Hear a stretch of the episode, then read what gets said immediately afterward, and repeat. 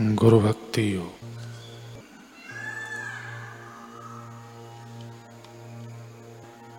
दुराग्रही शिष्य अपनी पुरानी आदतों को चिपका रहता है।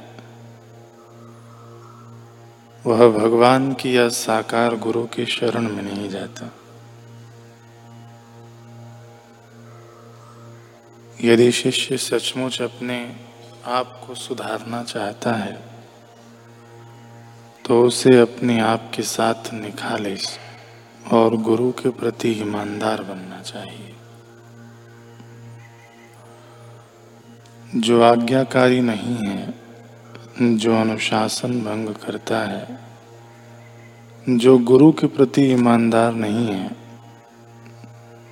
जो अपने गुरु के समक्ष हृदय खोल नहीं सकता उसे गुरु की सहाय से लाभ नहीं हो सकता। शिष्य को भगवान अथवा गुरु के प्रति संपूर्ण, अखंड और संकोच रहित तो होकर आत्मसमर्पण करना चाहिए। अध्यात्म मार्ग में हर एक साधक को गुरु की आवश्यकता पड़ती है। केवल गुरु ही वास्तविक जीवन का अर्थ एवं उसका रहस्य प्रकट कर सकते हैं तथा प्रभु के साक्षात्कार का मार्ग दिखा सकते हैं।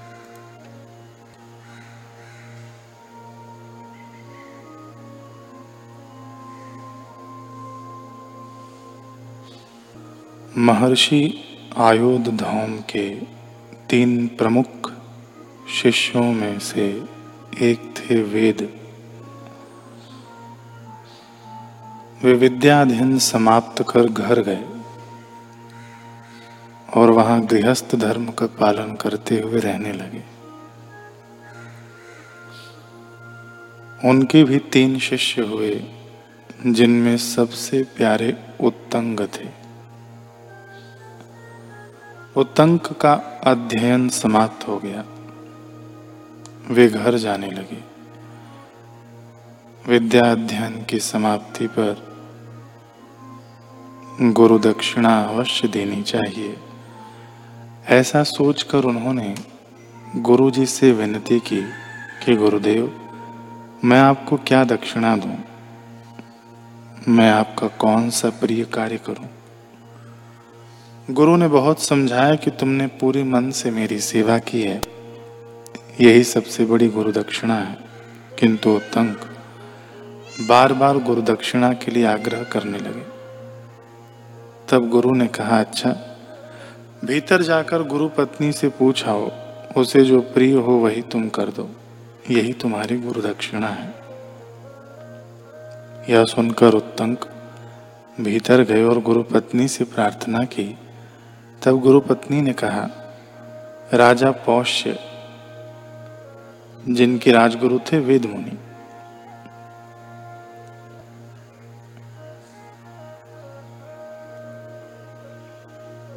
राजा पौष्य की रानी जो कुंडल पहने हुए है,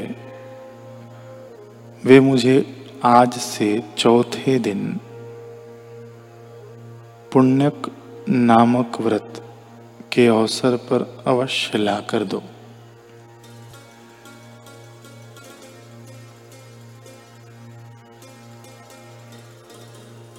उस दिन मैं उन कुंडलों को पहनकर ब्राह्मणों को भोजन कराना चाहती हूँ। यह सुनकर उत्तंक गुरु और गुरु पत्नी को प्रणाम करके पौष्य राजा की राजधानी को चले गए। रास्ते में उन्हें धर्म रूपी बैल पर चढ़े हुए इंद्र मिले। इंद्र ने कहा, उत्तंक, तुम इस बैल का गोबर खा लो। भय मत करो। उनकी आज्ञा पाकर बैल का पवित्र गोबर और मूत्र उन्होंने ग्रहण किया। जल्दी में साधारण आचमन करके वे पौष्य राजा के यहाँ पहुँचे। पौष्य ने ऋषि के आगमन का कारण पूछा।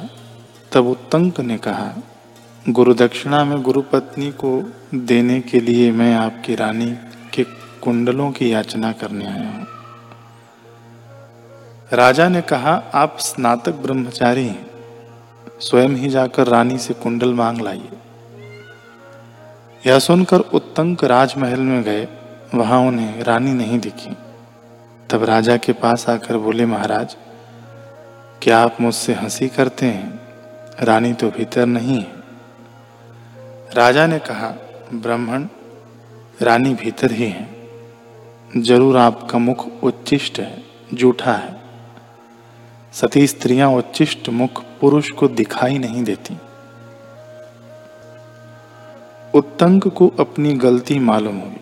उन्होंने हाथ पैर धोकर प्राणायाम करके तीन बार आचमन आचमन किया। तब वे भीतर गए। वहाँ जाते ही रानी दिखाई दी। उत्तंक का उन्होंने सत्कार किया और आने का कारण पूछा। उत्तंक ने कहा, गुरुपत्नी के लिए मैं आपके कुंडलों की याचना करने आया हूँ। उसे स्नातक ब्रह्मचारी और सत्पात्र समझकर रानी ने अपने कुंडल उतार कर दे दिए और यह भी कहा कि बड़ी सावधानी से इन्हें ले जाना। सर्पों का राजा तक्षक इन कुंडलों की तलाश में सदा घूमा करता है। उत्तंक रानी को आशीर्वाद देकर कुंडलों को लेकर चल दिए।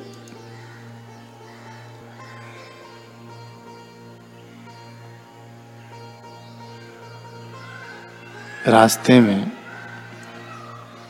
एक नदी पर वे नित्य कर्म कर रहे थे कि इतने में ही तक्षक मनुष्य का वेश बनाकर कुंडलों को लेकर भागा। उत्तंक ने उसका पीछा किया। किंतु वह अपना असली रूप धारण कर पाताल में चला गया। इंद्र की सहायता से उत्तंक पाताल में गए और वहाँ इंद्र को अपनी स्तुति से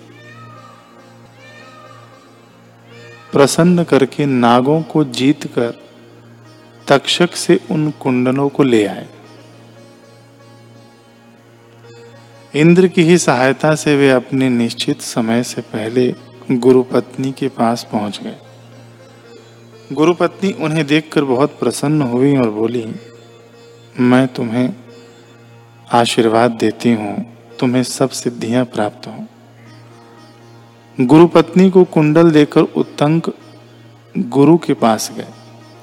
समाचार सुनकर गुरु ने कहा, इंद्र मेरे मित्र हैं। वह गोबर अमृत था। उसी के कारण तुम पाताल में जा सके। मैं तुम्हारे साहस से बहुत प्रसन्न हूँ। अब तुम प्रसन्नता से घर जाओ। इस प्रकार गुरु और गुरु पत्नी का आशीर्वाद पाकर उत्तंक अपने घर गए। परमात्मा स्वरूप श्री सदगुरुदेव के श्री चरणों में, जिसकी अनन्य श्रद्धा हो गुरु वचनों पर पूर्ण विश्वास हो। एवं गुरु आज्ञा पालन में दृढ़ता हो। उसके लिए जीवन में कौन सा कार्य असंभव है? आगे चलकर उत्तंक बड़े ही तपस्वी ज्ञानी ऋषि हुए। भगवान श्री कृष्ण ने महाभारत युद्ध के अनंतर द्वारका लौटते समय इन्हें अपने महिमा में विराट स्वरूप का दर्शन कराया था।